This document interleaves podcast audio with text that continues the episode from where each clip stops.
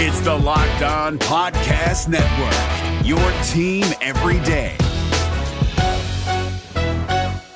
Kyle Crabbs here, host of Locked On NFL Scouting. Join Joe Marino and me every day as we provide position by position analysis of the upcoming NFL draft. Check out the Locked On NFL Scouting podcast with the Draft Dudes on YouTube or wherever you listen to your favorite podcasts. This is the Locked On Bengals podcast. I'm James Rapien. Great to have you in on a Tuesday night. Sorry the podcast is a little late. Filled in for Mo today on ESPN 1530. As always, you can subscribe on iTunes, the iHeartRadio app, and Megaphone. And it's great to have you. And I'm on Twitter at James Rapien at Locked On Bengals. And I'm going to give you a couple interviews from earlier today on ESPN 1530. First one, Paul Dehner Jr., Cincinnati.com, covers the Bengals he joined me. We talked about the future of Marvin Lewis, discussed the John Ross cornerback thing, and, so much more. If I mention ESPN 1530, it's because I talked to him earlier today on ESPN 1530. Here's my conversation with Paul, as we do every single Tuesday. Paul Dehner Jr. of Cincinnati.com joins us to talk Bengals and other stuff. Paul, any any lineman names you want to throw out there for the draft? No, there are not any lineman names I like to throw out there. How, how many mock drafts right have now. you done as of now? I've, I've done no mock drafts. Same uh, here. Uh, I, would like for the draft order to get set first. That feels like Correct. maybe something that we wait for is for the, there to actually be a draft order that you can mock, and then at that point maybe we can start we can start talking about that. Yeah, because what's going to happen? Watching, I mean, hey, at this point we're watching, right? I mean, you can't yeah. not be.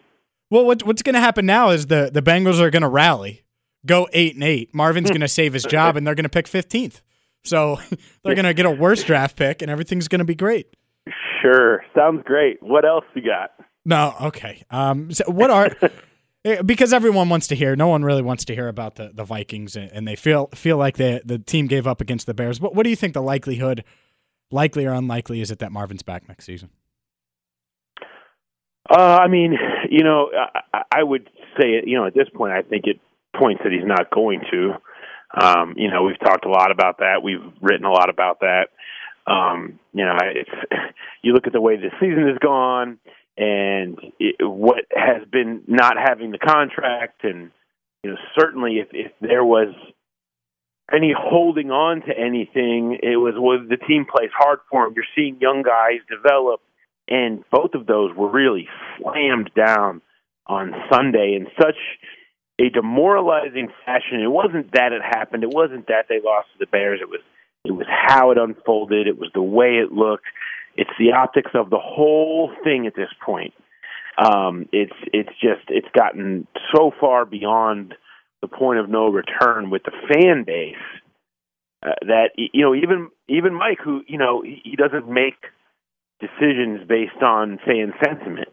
Um, he ba- does it based on what he thinks is right or wrong. He, even that has to come into play significantly, I would think, for him at this point. The the one, you know, the one wild card in, in saying anything like, "Oh yeah, he's going to be back" or "He's not going to be back," is is you know is Mike Brown. I mean, you, you, if if they came if they came out of the 2010 season and, decided to get back together and and and reboot and all of that, that it, then you could say, well, then it's why couldn't they do the same thing here and surprise everybody? Um, that, that's just the wild card element of this. Um, personally, I you know I don't think that's going to happen. I think a parting of ways from both sides feels like the next step, but we'll we'll wait and see that those uh, first couple of days after the Baltimore game.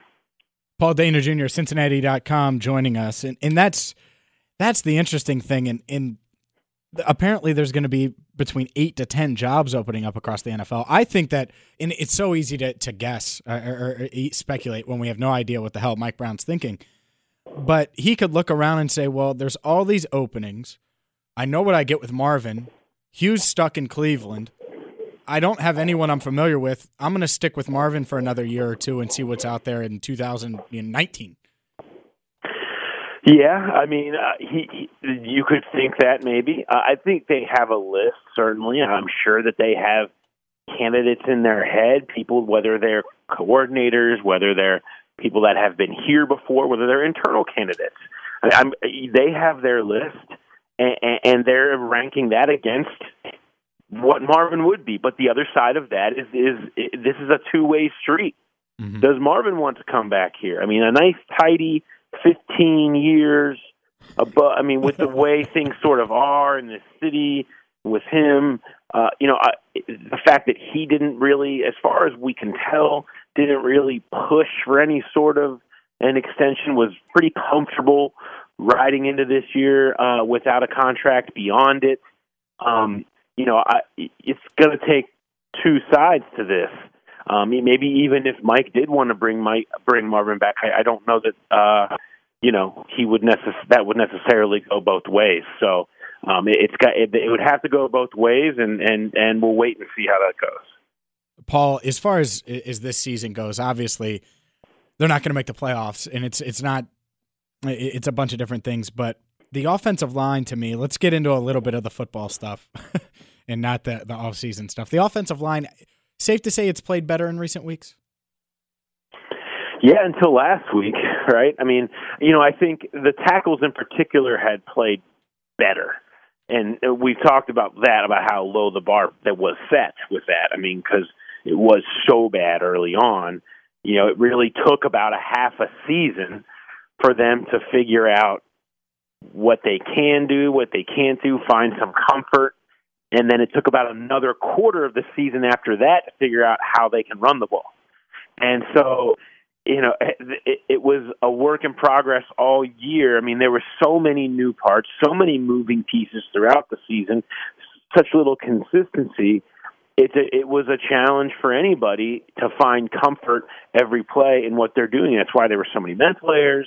There were so many free runners and things like that that you saw earlier on in the year, but you saw less of that. There's still some of the losing matchups one on one, you know, and you saw that on on Sunday from the tackles. But when you can handle that a little bit, it's it's when the constant free runners off of missed assignments and passing off to no one stuff that was really prevalent earlier in the year that was killing you. So in that respect, yes, I do think there was some improvement, but not enough that you feel comfortable going into next year. I mean, it, it needs an, an infusion in a big way and they certainly will will look to do that in the draft. As far as uh, because I know Twitter had a, a, meltdown, and I don't want to address Twitter, but just to clear up any John Ross stuff, what was the whole John Ross cornerback thing that that Pro Football Talk uh, broke yesterday, but didn't really break and made a, a big deal about? Well, I mean, I, I think what it was was John Ross was in amongst a number of different players that were going to get worked in practice at defensive back positions for possible emergency situations. Uh, Alex Erickson, Tyler Boyd were probably. I mean, these guys were going to get looks at safeties eh, to, to, because they might need to fill in. I mean, there was a point mm-hmm. where it looked like Adam Jones, Dre Kirkpatrick, Darqueze Dennard, George Iloka, Shawn Williams your starting five DBs all were not going to be able to go. Yeah. At one point, at the point that we were talking about when these discussions were happening, Brandon Wilson was hurt. Uh, you know, you had William Jackson. Uh, you might you knew you'd have to pull Tony McRae off the practice. I mean, it was getting to the point where they would have seven injured guys that were on the inactive list, and if you were on the 46, you needed to find a way to contribute, and everybody needed to find a way to find somebody that could play DB in a possible situation where a couple of guys got hurt, and so they were testing that out, and so it was going to be John Ross give him a, just like a brief crash course in playing corner and Alex Erickson a crash course in playing safety and have him ready just in case something happened against Chicago. That was the discussion.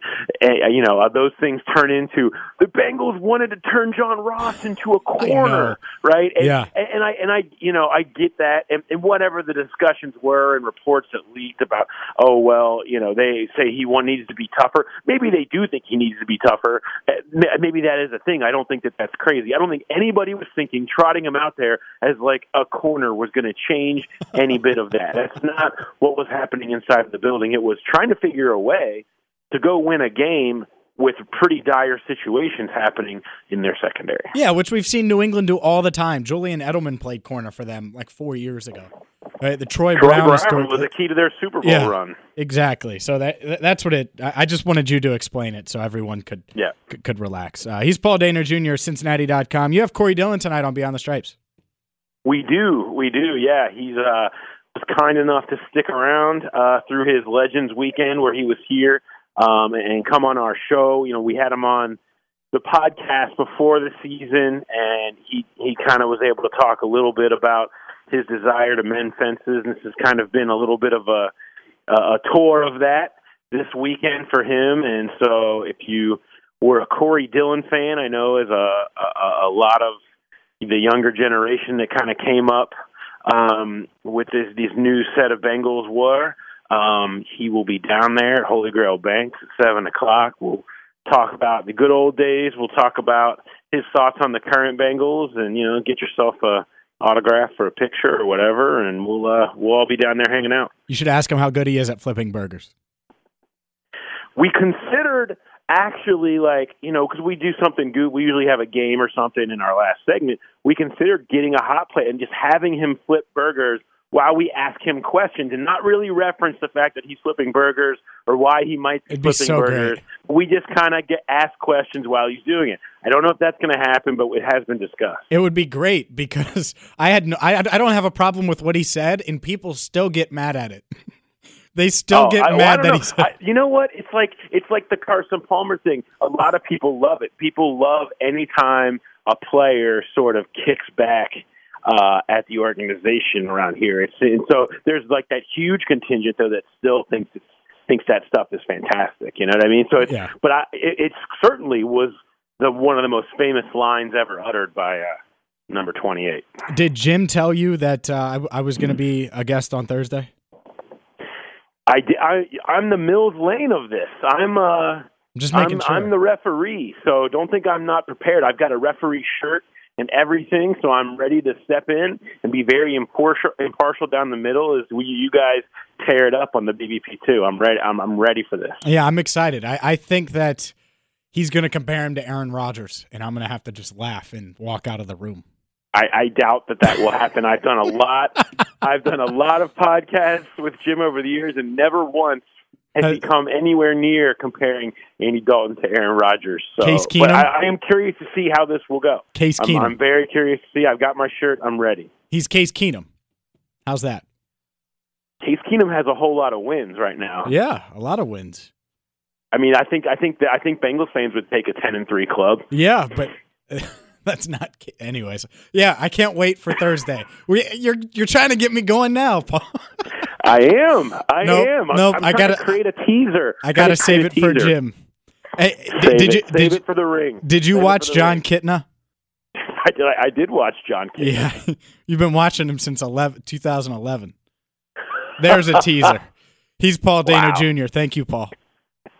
See you, James. That's Paul Dehner Jr. Cincinnati.com covers the Bengals for the Cincinnati Enquirer, and this is the Locked On Bengals podcast.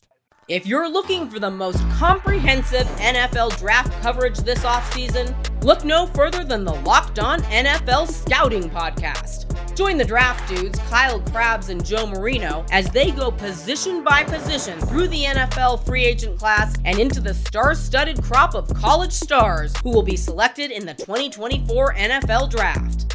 If you want to know who your favorite NFL team should be adding to its roster, you need to check out Locked On NFL Scouting, available on YouTube and wherever you get your podcasts. Part of the Locked On Podcast Network. Your team every day.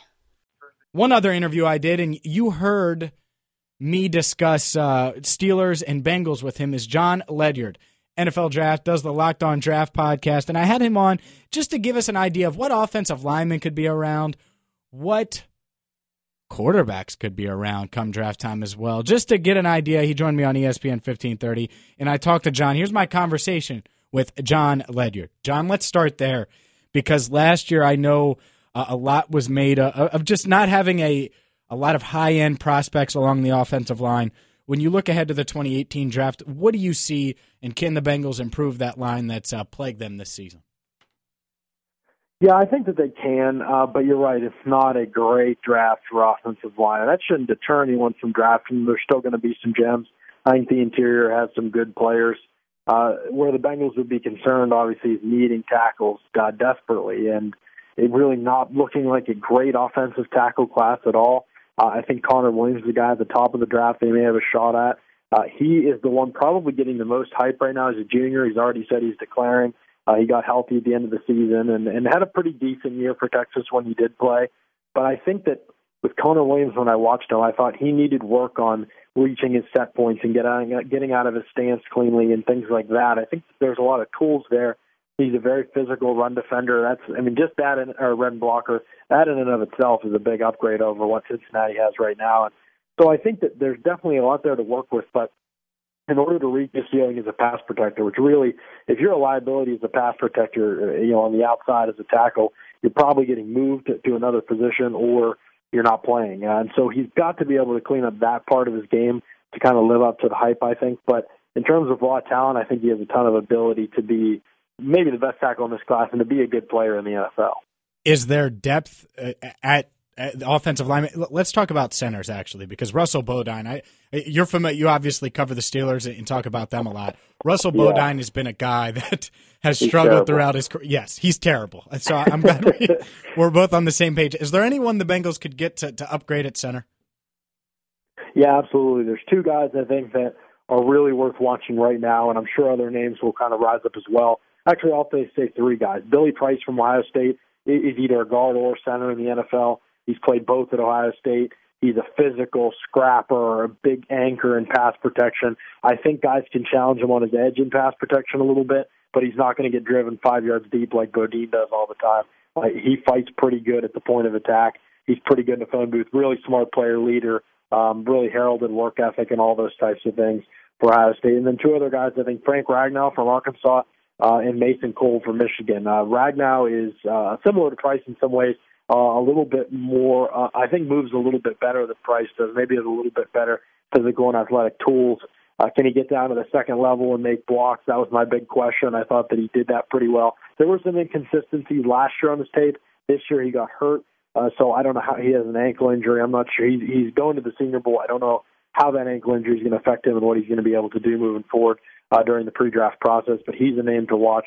Uh, and then Mason Cole played uh, left tackle for Michigan this season because they just didn't have anybody else to play tackle, and he was a center last year. He'll be inside in the NFL. I think he moves extremely well. I think he's very crafty with his hand usage. He's a smart player who's really clean in his technique. He's not necessarily a power guy, um, and I wonder if, if real long levered, powerful defensive linemen, you know, could could uh, get into his pads a little bit. But uh, watching him this summer, I thought that he was one of the more impressive players uh, on the offensive line uh, side of things that I saw uh, based on last year's tape. Anyway, this year I'll have to take a closer look at him, even though he was playing left tackle, which he definitely won't be a left tackle in the NFL. Jon Ledyard is our guest. Make sure you follow him on Twitter at Ledyard NFL Draft. The other position, and I think there's two positions. Obviously, uh, it's early in this process, but two positions the Bengals should seriously look at. One, obviously, offensive line. We've talked about that some. The other's quarterback, and, and some have said that this is one of the deeper classes of quarterback.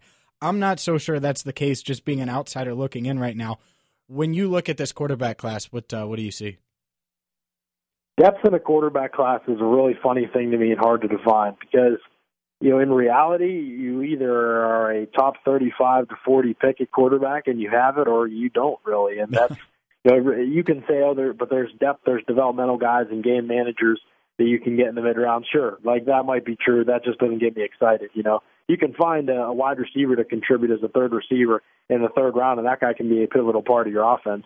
If you're talking about depth at a quarterback class, you know, that's always just a really tricky thing to me. Like I don't really care about depth. I just care about high end talent because if you don't have high end talent at the quarterback position and you're getting a depth guy that's a game manager at best, you know, in the middle rounds, uh, you know, on his best day with a great team around him, you know, to me, that guy's more likely to hold back your franchise than it is anything else. So you know, to me, high end talent's what we're looking for, and I think this draft has two guys at the top that make a make a difference for teams right away. I think Josh Rosen and Baker Mayfield are the real deals at quarterback. I, Rosen is one of the more technically polished and clean prospects that I've seen. I really jumped into his tape after the season. So they, you know, been playing on the West Coast. I, I saw a couple of his early season games.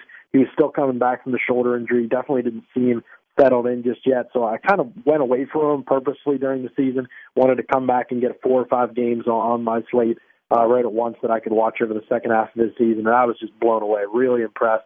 Deep ball accuracy, poise under pressure. Um, he has a quick release. And like I said, his mechanics are fantastic, but he moved well in the pocket. I don't think his arm is elite, but other than that, I think that Rosen's got all the, the pieces tangibly to be a really good quarterback. I know there's talk about his work ethic and some other things. To me, when I watched him, I saw a guy that was ridiculously polished, refined, both mentally and physically, technically. I don't know how you get that way without a great work ethic. So uh, I have my doubts about the concerns that exist there for him. And then Baker Mayfield, I, I love all the the um, you know the, the competitiveness. I love the brashness.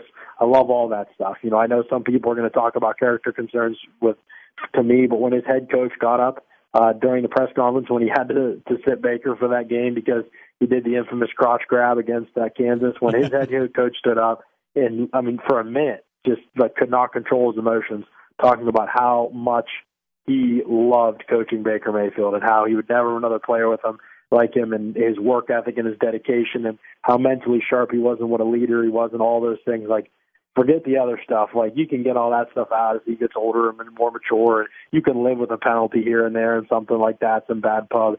You can't replace what Baker can bring you in other ways on the field, and so that's a significantly good part of his game. But also, uh, I mean, we're going you're going to hear a lot about Josh Rosen being really polished as quarterback prospect. Baker Mayfield is extremely polished, and people aren't going to use that term because he does play backyard style football at times. He has that escapability, that athleticism, that creativity to his game that's going to rely, remind people of Russell Wilson, and that's just not how Josh Rosen plays the game. Not that he can't. I think Rosen does show some of that at times, but that's Baker Mayfield's bread and butter. He's that type of a player. Uh, but he's also the most accurate and efficient quarterback in the country to all levels of the field. I thought he showed that this season. Uh, good decision maker, t- that takes care of the football. That's the part of the game that people are going to say, oh, you know, he's, he's a little more of a high risk player just because he plays backyard football. No, he actually, I think, is a better decision maker on a consistent basis than Rosen right now, even if he isn't quite as quite as good at taking what exactly what the defense gives him and seeing things pre-snap. I still think Mayfield is very mentally sharp. I think he's a very hard worker. I think he's very mechanically sound, and he has that it factor that he can win outside the pocket, can win when plays break down, can create offense when it doesn't look like anything's there, uh, can make great throws on the move. I love that about Baker. I think that he is a legitimate top end of the first round pick. And then after that, I think Lamar Jackson's really intriguing. Mm-hmm. Um, I think Sam Darnold will ultimately go back to school. We'll see what he decides. I think he needs more development. Uh, but I think Lamar Jackson's really intriguing, and maybe there's something there to develop with Mason Rudolph, and then there's some other guys that I need to take looks at. Um, but I'm I'm not on the Josh Allen bandwagon at all. I don't like Luke Falk. I think Sam Darnold needs to go back to school. Uh, I'm not a big fan of Ryan Finley. He should go back to school. So yeah, at the top, I think two legitimate franchise caliber quarterbacks. After that, some uncertainty, although I think Lamar Jackson's really intriguing. Yeah, the, the interesting thing to me, Jon, and we're joined by Jon Ledyard. Uh, follow him on Twitter at Ledyard NFL Draft. With Lamar Jackson being in Cincinnati, is he could fall to the second round. I mean, that's not out of out of the question. And if you're the Bengals, mm-hmm. you have a, an established quarterback in Andy Dalton. You don't have to invest a top ten, top twelve pick in a quarterback. But if you could get a guy with the upside of Lamar Jackson, it might make sense in, the second round. Yeah, it would be extremely interesting. I mean, he's very different from Andy Dalton, and I'd imagine that at that point you'll have a ton of change in, in Cincinnati. But I thought the biggest thing about Lamar Jackson to me was that he came back to school and improved as a passer. You know, last year I saw a guy who was really fun, but was way too scattered in his accuracy to all levels of the field. Uh, I just didn't think there was enough intriguing things about him as a quarterback prospect based on last year's tape. This year, I've had a totally different impression when watching him live. I thought he threw much more on time. He was on schedule with a lot of his decisions. Uh, I thought he was accurate, uh, especially between the hashes. I think outside of that, there's still some issues. Deep ball accuracy was still iffy when I watched him. Uh, but I think he has the release speed, the velocity. I think he's processing a lot better pre and post snap. Uh, I think he can obviously make plays outside the pocket and, and you know escape and be a threat with his legs, which I think is a huge crucial part uh, of quarterback play. And we've seen a lot of quarterbacks recently be successful with that. So he's to me the third most intriguing quarterback in this class. Uh, I haven't finished up my tape study on him, so I'm not exactly sure what kind of a grade I'm going to give him or how he's going to use in a numerical scale this year. So I don't know how he's exactly going to grade out on that scale, but I think that he's really intriguing for a team that maybe doesn't need to play a guy right away um, or would have that mindset about it anyway, even though these guys always end up playing uh, pretty early. I think that he uh, has a, a lot of the physical and athletic traits that you want to develop at the position, and I think that he, if he's, he can continue the the rate of growth that he's shown so far, his best football could still be ahead of him. Jon, one last question for you, and I, I know you obviously followed the, the, the, draft last year, covered it. One of your favorite guys was Carl Lawson, and, and he's a player here mm. that, that the Bengals fans love. But what did you love uh, about Carl Lawson? Were you shocked that he fell to the fourth round?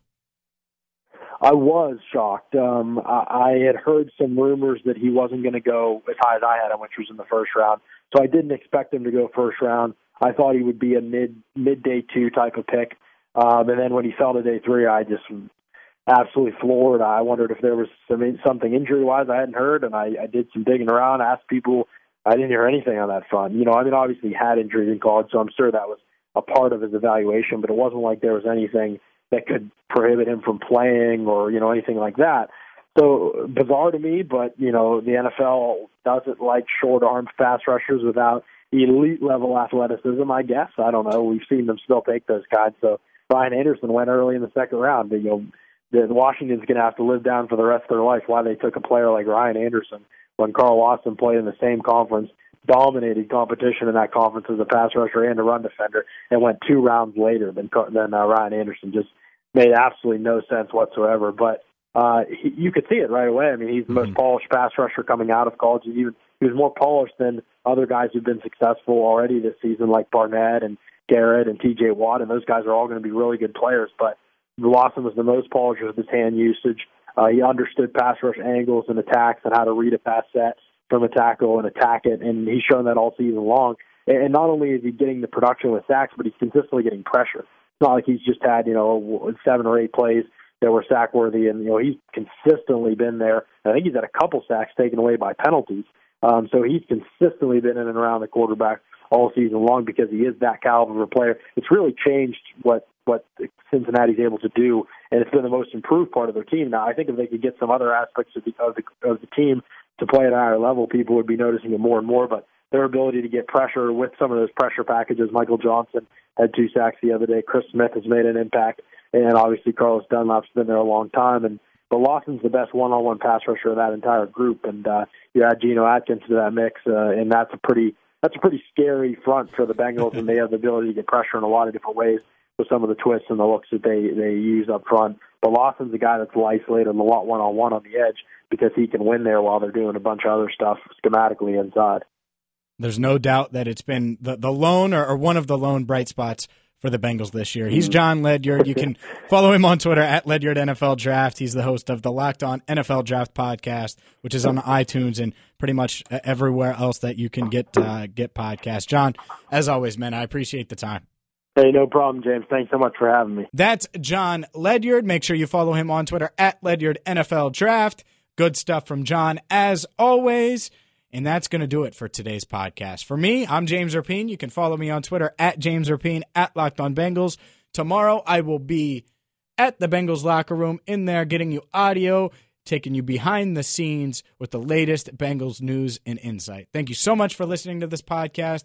Until next time, I'm James Rapien. Thank you so much for listening to the Locked On Bengals podcast. If you're looking for the most comprehensive NFL draft coverage this offseason, look no further than the Locked On NFL Scouting Podcast. Join the draft dudes, Kyle Crabbs and Joe Marino, as they go position by position through the NFL free agent class and into the star studded crop of college stars who will be selected in the 2024 NFL Draft. If you want to know who your favorite NFL team should be adding to its roster, you need to check out Locked On NFL Scouting, available on YouTube and wherever you get your podcasts. Part of the Locked On Podcast Network. Your team every day.